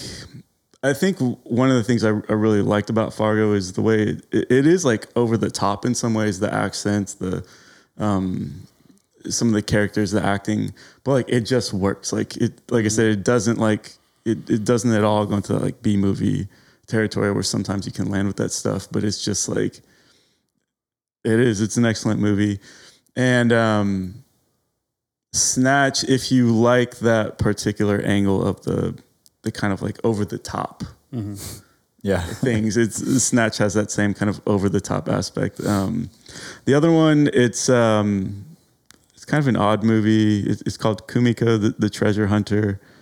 and it's about a, a Japanese woman in Tokyo who's, who finds a tape of Fargo. And bel believes and believes that it's real, Oh, and so I she have heard of goes. She goes to Minnesota to try and find the money. Uh huh. Oh wow. yeah, and um, it's you know it, it's entertaining, it's interesting, it's it's definitely an odd movie, but um, and a local band, the Octopus Project, did the uh, soundtrack for it. So Man, all right. There's some good references. Yeah. I do my own work, Ian. I don't have a I don't have a uh, ghostwriter. See, see how I just appreciate and give you credit for, for your good recommendations, Aaron? I don't try to push put you I- Ian's down. the Margie of our Yeah, Margie. podcast. I'm the Gary. if you swim around here, you're gonna get bit. and, we just gave you 15 wood chippers.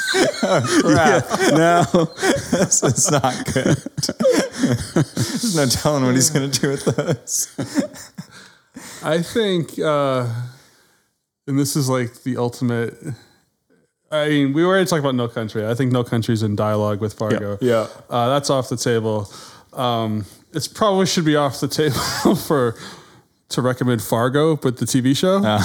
um, but especially season one, it really it, it was. I was super skeptical. I- I Yes. was just like, Yeah. how in the world are you going to take this classic movie and Right. develop it into a t- like? And it is like tone perfect, like especially season one. Um, and and the villain who's Billy Bob Thornton plays him. It's just that force of evil. It, it just uh, yeah, highly recommend uh, at least the the first season of, of the, the TV show.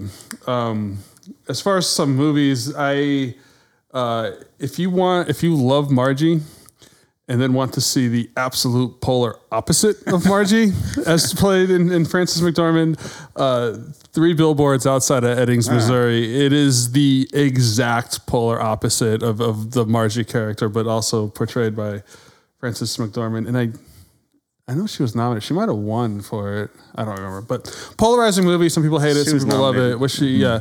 Um, fantastic actress. But it's interesting to see maybe the the flip side of it.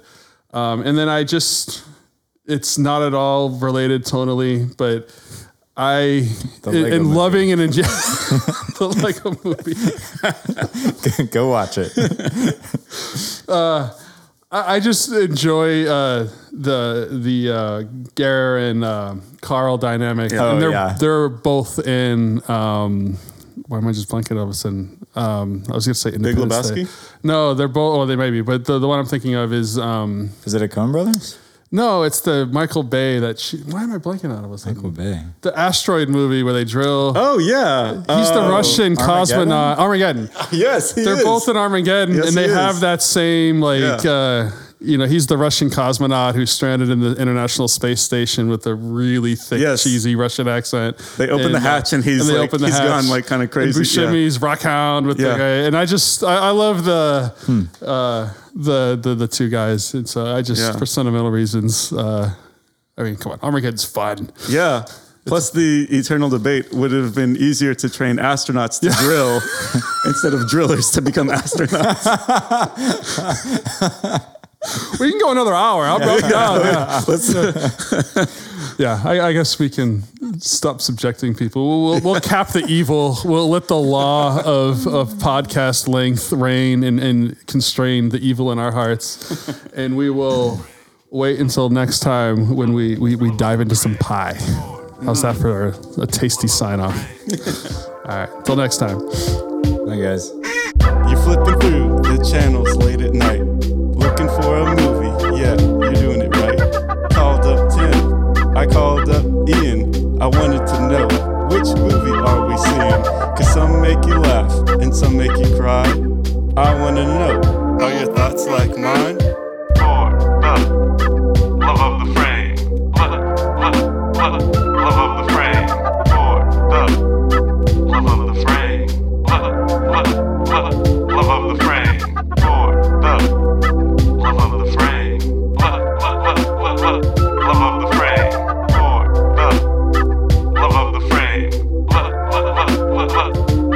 frame, for the love of the frame, love, love, love, love of the frame.